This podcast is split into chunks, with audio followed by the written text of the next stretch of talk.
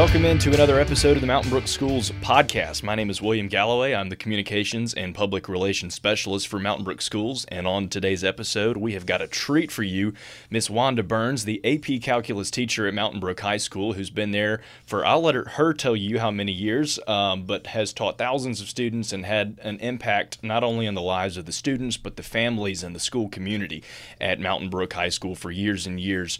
Wanda, welcome into the podcast. Thank you for taking time today to talk with me and share a little bit more about your story as a teacher and as an individual and kind of your journey in the calculus world. Thanks for being here. Thank you, William, for inviting me. Um, I have been now in Mountain Brook schools for 24 years. I have taught for 43 years, the other 19 being in the Jefferson County school system. Most of those were spent at Minor High School. Um, I love teaching. It's my passion. I can't imagine doing anything else but being in the classroom. Matter of fact, for about 30 years, I had a principalship certificate and interviewed for four different assistant principal jobs. And every time I would turn them down because I just could not leave the classroom. It is where I enjoy being every day. Wow, 24 years at Mountain Brook, which means you've seen a lot and impacted a lot of students and, as I mentioned, families uh, and, and people in the school community. What do you enjoy most in, in being in and around Mountain Brook uh, and having that impact on so many lives? Well, you know, every new school year brings in a new freshness, but there's something different about the Mountain Brook schools. There's a freshness and a high expectation level and a purpose for an education and things that kids want to do in their lives. And so my goal is to help them to be the best prepared they can be on their journey when they leave us. I teach predominantly seniors, but I do teach juniors and sometimes one sixth grader one time in AP Calculus. It's wow. it's amazing, but you know. Uh, but with, with, that in mind, they're beginning to see the end of one part of their life and to begin a new step in their journey. And I kind of take it very seriously that my mission is to prepare them the best I can for that next world. And and part of that obviously so much is the curriculum and i would say i would describe you as a titan of ap calculus and calculus in general um, let's get into some of the details because you teach all these students and ap calculus is obviously a, a prestigious course to take at the high school level, and Mountain Brook is so fortunate to have you and all your knowledge um, and ability that you have in the calculus world. I mean, as I said, you you are a titan. So, kind of tell us a little bit about. I, looked at your um, awards and accomplishments. And through all the years you've been teaching, I think you've received almost every war- award. You've been on multiple boards. So, kind of give us a minute and and pump your tires here, if you will, a little bit, talking about what you've done um, and your impact in the calculus world because it is so great. Well, thank you, William. Uh, I think you probably went way too far in, the, in all those accolades. Uh, but anyway, uh, I've taught AP Calculus now for 41 years. And I remember at the very beginning, there was a teacher that I went to several AP institutes with over time throughout the summers who poured into me, who invested into me about what teaching calculus was about. She um, is very different teacher than I am. She's more of a pure mathematician than I am. I'm an applied mathematician. I need to see a purpose, not just the beauty of it, but a purpose for it. Uh, but she began to pour into me how to have a successful program and what students could do after they left my classroom in the world. And now we, we talk a lot about STEM. 41 years ago, we didn't talk a lot about STEM, but we do that now. We see that importance of that foundation that's being laid in, in an AP Calculus course. In many ways, uh, calculus is that first ground level, entry level course into most college curriculums for STEM. And so I want to be sure that I set them off on a good footing, that they not only do calculus process, but they also think calculus. They have that mindset where they can think about concepts because that will enable them to connect concept to concept and bridge their knowledge together, see it useful in other fields that they will be in, whether it's medicine or science or research or business or economics or those kind of things. They will begin to see those connections, maybe in my own classroom as we do applications. And they see a purpose. And for me, I need to see that purpose. That's the kind of student I was. I was an overachiever in high school. I would do anything the teacher said, but it was so much about process, process, process. Do this step, do this step, do this step. And I try to teach, yes, the process is important. When I drive across a bridge, I want the engineer who built that bridge to have built it well. But at the same time, I want them to be able to think about mathematics, to to let it relate to them in some way more so than just solving a problem on a page. Right, to have that mindset and kind of use that in in their everyday lives. Agreed. Even if it's not building a bridge or doing something, Right. having that the, the processes, and you hear that in, in different areas of life too. Uh, you can hear it in sports, you can hear it in jobs, in in the real world, and, and different things like that. So I think that's really cool. Tell me a little bit about in your time at Mountain Brook. Um, you have had the opportunity to teach so many students, but what have the students taught you through all the years? They've taught me uh, how important it is to have a relationship. Uh, I am someone who tries to pour into my students, try to invest myself into them.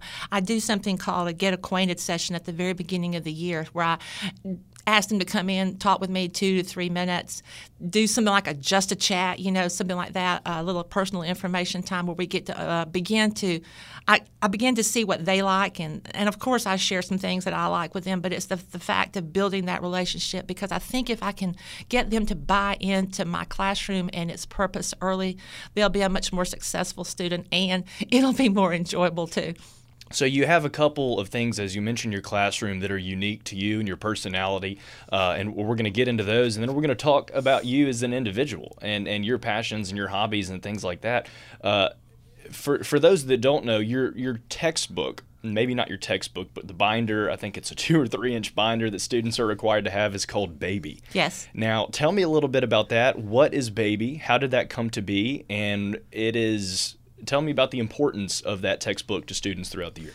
Okay, this this is probably going to be a long story, so I'm sorry for the length, but it's, it's been around for a while. Um, in the summer of 2000, uh, there was no access program in the state at that time, and there was an online, a, a line item budget in the governor's budget for an online high school. That was the very beginning thoughts of online and virtual education. There was a group of teachers, about 30 of us throughout the state, that were asked to come and begin to write courses for maybe rural Alabama or um, a, a school system who maybe had one calculus student but couldn't afford a calculus teacher or couldn't find a calculus teacher for that one student. So that summer, the summer of 2000, I sat down with a graphic artist at times and in a computer pro- uh, type program called Lotus Notes, and we wrote text and activities for students to be able to access. And you can see how that was the beginning of an access type program that we now have in the state. So that program went out that next year as uh, a way that students could read text and work problems and get calculus knowledge in their in their head and maybe take the AP exam or whatever at the end of that experience. Well, of course, I you know that was at the University of Alabama, and of course, I held my rights of, of what I had written that I owned, and I had permission to use it with my classrooms. And so, therefore, I began, didn't really like textbooks. Uh, they seemed to miss so much things that AP felt was important or the type questions that the AP program asked. So, I began to copy my text that I had written for my students to use. And we would call one of them, um, this is funny. It goes back to who I am. Uh, the text part was called Big Mama, and the, the the work part, the activities was part was called Big Daddy. And so I copied uh, for my students for a couple of years two different things: text and a, a problem workbook. And finally, the kids said, "Burns, this is kind of a mess. Can't we get these two things and put them together?" So Mama and Daddy had Baby, and so Baby now is the collaboration of text and work. Uh, a lot of the problems are AP, old previous test questions, those kind of things, or things that I've done in professional development and just things that I've written over the years as I see trends on the AP exam or as education, college, you know, how college calculus changes in the educational format. So Baby gets rewritten in some ways edited, whatever, strenuously every year, and a new baby comes out for the next group of his students that come in in August. Wow, that is that's fantastic and very unique to your classroom. And, if I'm correct, baby and a pencil and a calculator are the only things allowed in your classroom? That is students? correct. That is correct. We don't use uh, technology as far as Chromebooks or anything, and that may be something that makes me a little more unique than the others. I just say I'm old school. I want pencil and paper, and I very much direct my class um, where I'm trying to control how I give out content and how students think about that content so that I know how to make that content build to the next day's content and those kind of things. It's uh, it's kind of like a roadmap for me that I lead them through so that they can have understanding as well as process skill level. It needs to be excellent, but they have understanding as they go through the course. But so with that, the students know almost to, on a daily basis to a T what they're going to be doing, exactly. when they're going to be doing it. You could be in November and look at daily baby pages March. on my website and right. know exactly what you're going to do on those days. Yes, exactly. If I don't have a plan, then I won't finish in time for them to review for the AP exam and take their exam in early May. So it's very detail oriented down to the fact where students can come to expect. And is that passed down by word of mouth from students? You've taught plenty of students throughout your years who have older siblings and maybe younger siblings, and I'm sure you've had multiple come through your classroom yes. to where if you talk to alumni, they can almost say, "Oh, you're you're in the third week of November. You must be doing X." Yes, they know where they know where they would be in baby if they're an AB or, or a or you know. Uh, I have uh, some families that are friends of mine now in the community, and I've been in their homes, and I'll see four babies sitting on the shelf of, of students that have gone through.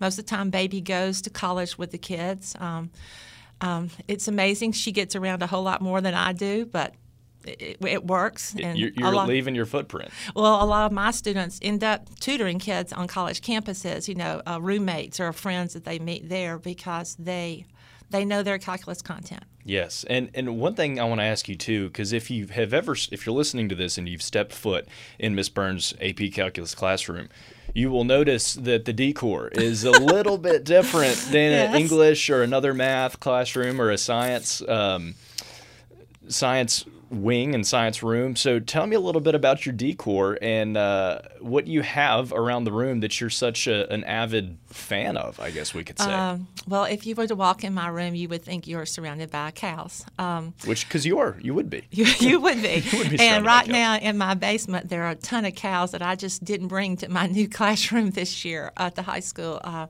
that kids go somewhere and find a cow or find a cow picture or bring it back. Um, that story goes back to my previous school and school system.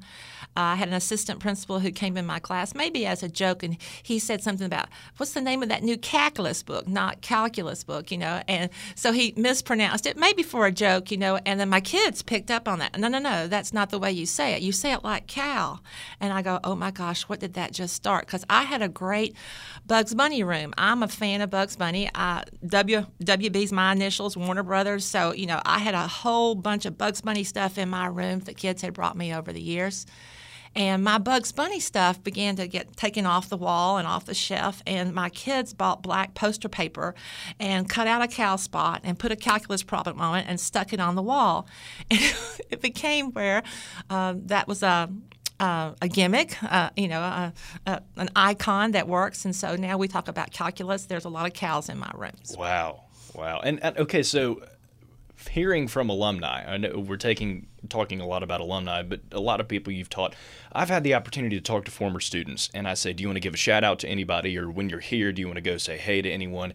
And if not number one, number two or number three is always Miss Burns. She had a big impact on me. She has done so much for my education and taught me so many things beyond the numbers and the problems of calculus.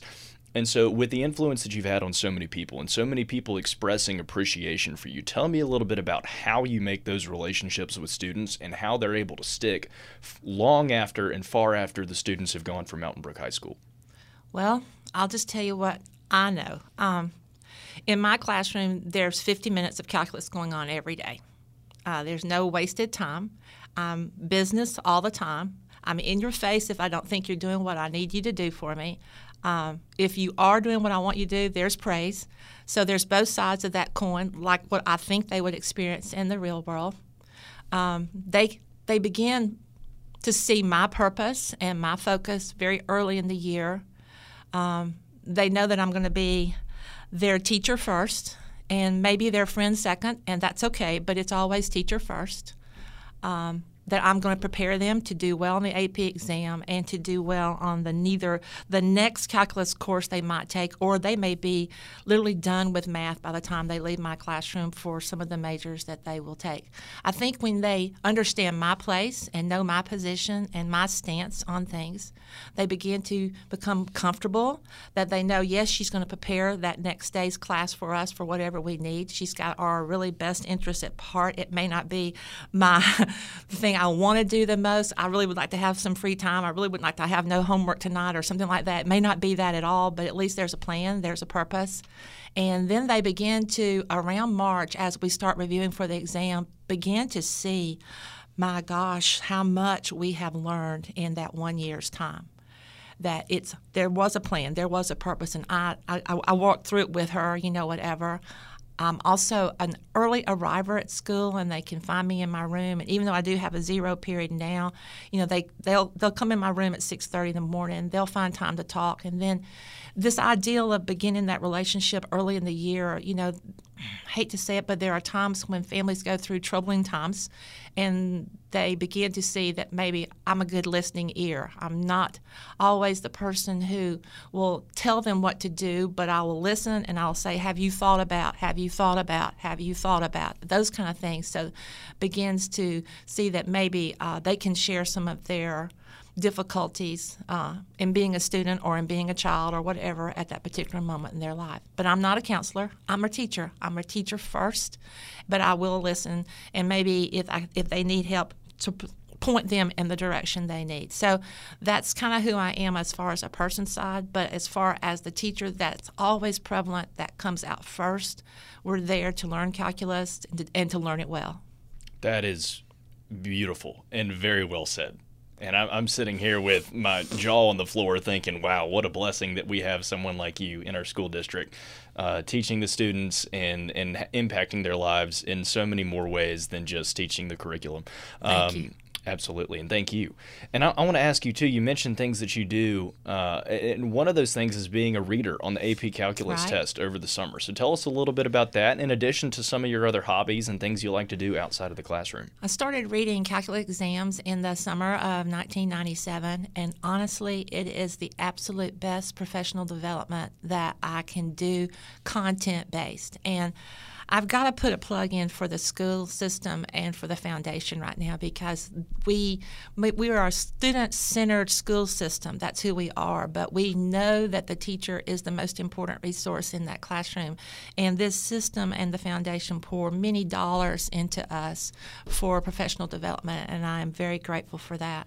Now back to my side, I have been reading AP exams since '97, and so my you know, when you read exams for seven or eight days in a row, you're reading eight hours a day, sometimes more, and you begin to see common threads that what students don't understand or how they try to approach a problem. You begin to see common mistakes or obviously questions that they have that they did not have complete understanding about.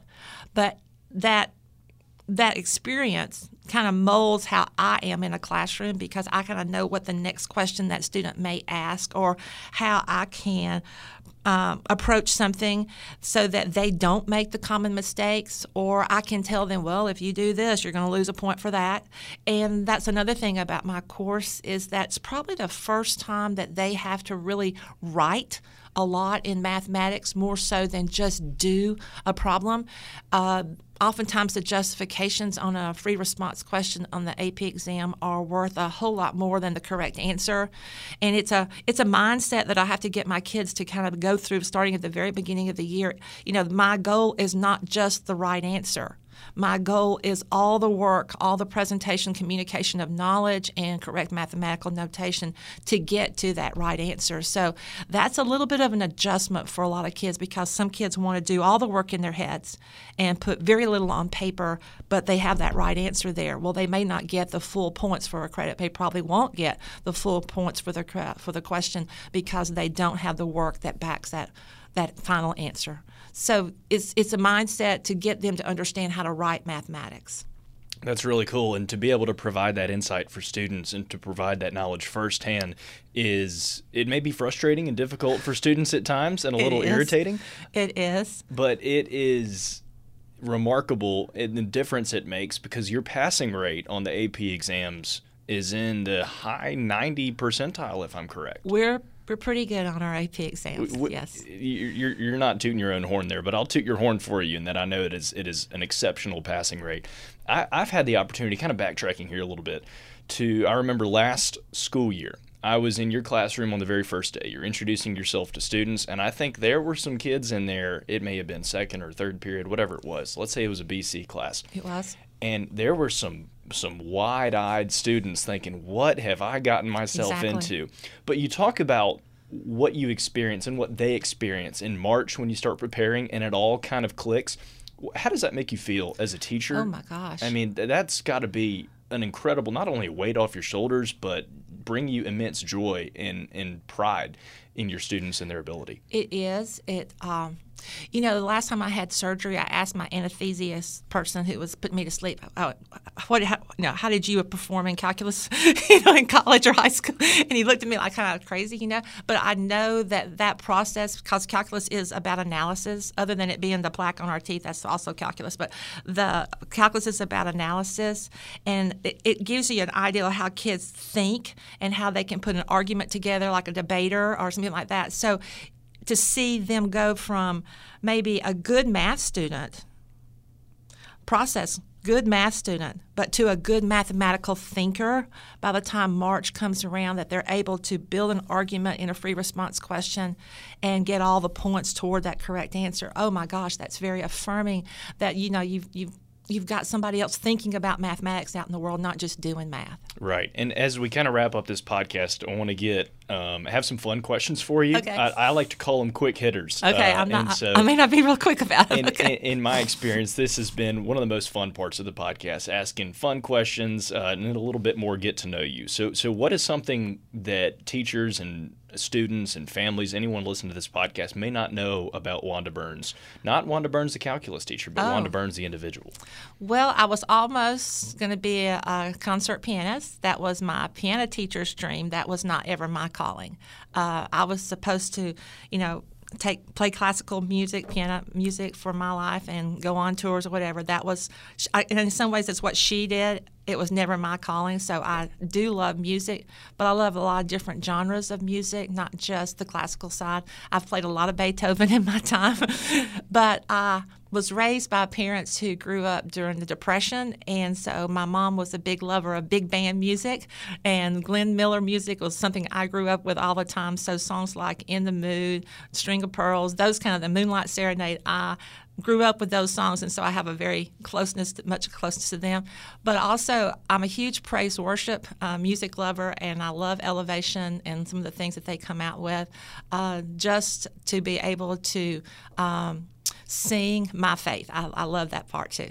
I love that. And and if you were not a calculus teacher, you Oh. mentioned a, a you know pianist. You mentioned that you have been uh, or certified to be an administrator. And if you weren't teaching, what would you be doing? Really, if I was doing something that is also nowhere close to the passion of teaching, but if I was doing something that was my passion, I would be drawing house plans. I love to draw plans for houses. Not so much do I understand the engineering side or the material side and understand the stress of materials and what goes here, and I don't know building codes or whatever. But I remember when the plans for our new building came out, I am just glued to those plans, Right. looking at all the details in the construction. So did you talk to the administrators about that? Uh, Of course I did. of course I I'll talk to administrators. I'm not very quiet at school, but I'll talk and I love the plans and oh this is this. Oh, has this changed? Oh, I, oh, I love this plan. Oh, that was a smart thought. You know, yes, I love those kind of things. If you could, well, and adding on to that question, this wasn't on the list, but what would you change about your room if you could change anything? I don't know. I really love my room. I would probably like to have more storage because I'm bringing a lot of stuff back and forth from home as we go through different units. Uh, but I love my room. I love the fact that we now have air conditioning since April, and I love the fact that we have air conditioning. I love the size of the room. It's so much bigger than my previous room. Technology is the way it's laid out is not like an afterthought, but it was a forethought, and I like that fact. Um, I like the fact that my room's large enough that I can put my kids in groups, but I can still separate them out if I need to for testing. It has lots of options. Oh, I just love my new building. And what is your favorite event at Mountain Brook High School on an annual basis outside of AP testing week? Well, AP testing week it may not be my favorite. It's one of the most stressful days when my test is going on. So I, I you know, I enjoy the process. I live through it, but. Uh, but that day is a stressful day. Uh, just make sure. I hope my kids have thinking. Uh, what do I really like? I, it's a hard one to see. I, I I do love some of the events that we do, like Kaleidoscope and All In and those kind of things, so that kids get to see and talk with other people doing real jobs. Now, I know they live with parents that have real jobs and those kind of things, but they get to see, ask questions of them.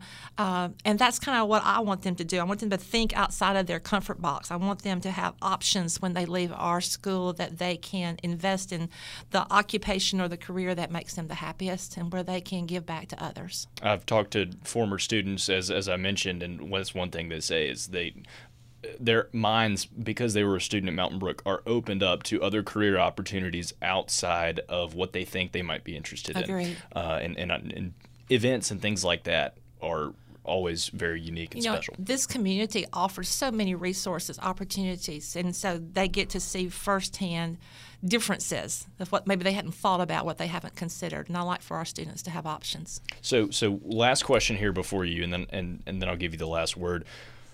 I say Mountain Brook Schools, Mountain Brook High School. What comes to mind, and what is Mountain Brook Schools to you? To me, it's about an excellence of education academically and also the blending of a lot of extracurricular activities that makes life enjoyable. That's a great answer. I'm gonna I'm gonna clip that one and, and use it for some promotions. Um, but so on this podcast and on all podcasts I like to do, I like to give our guest the last word. And so you have the opportunity to share and say whatever you'd like with the audience, expressing appreciation, giving shout outs, um, whatever you want to do. You know, you can you can plug your own podcast if you've got some podcast that I don't know about. Um, but Wanda Burns, it's been a pleasure to have you on the Mount Brook Schools podcast. Thank you for being a guest. And now you've got the last word to close out this episode.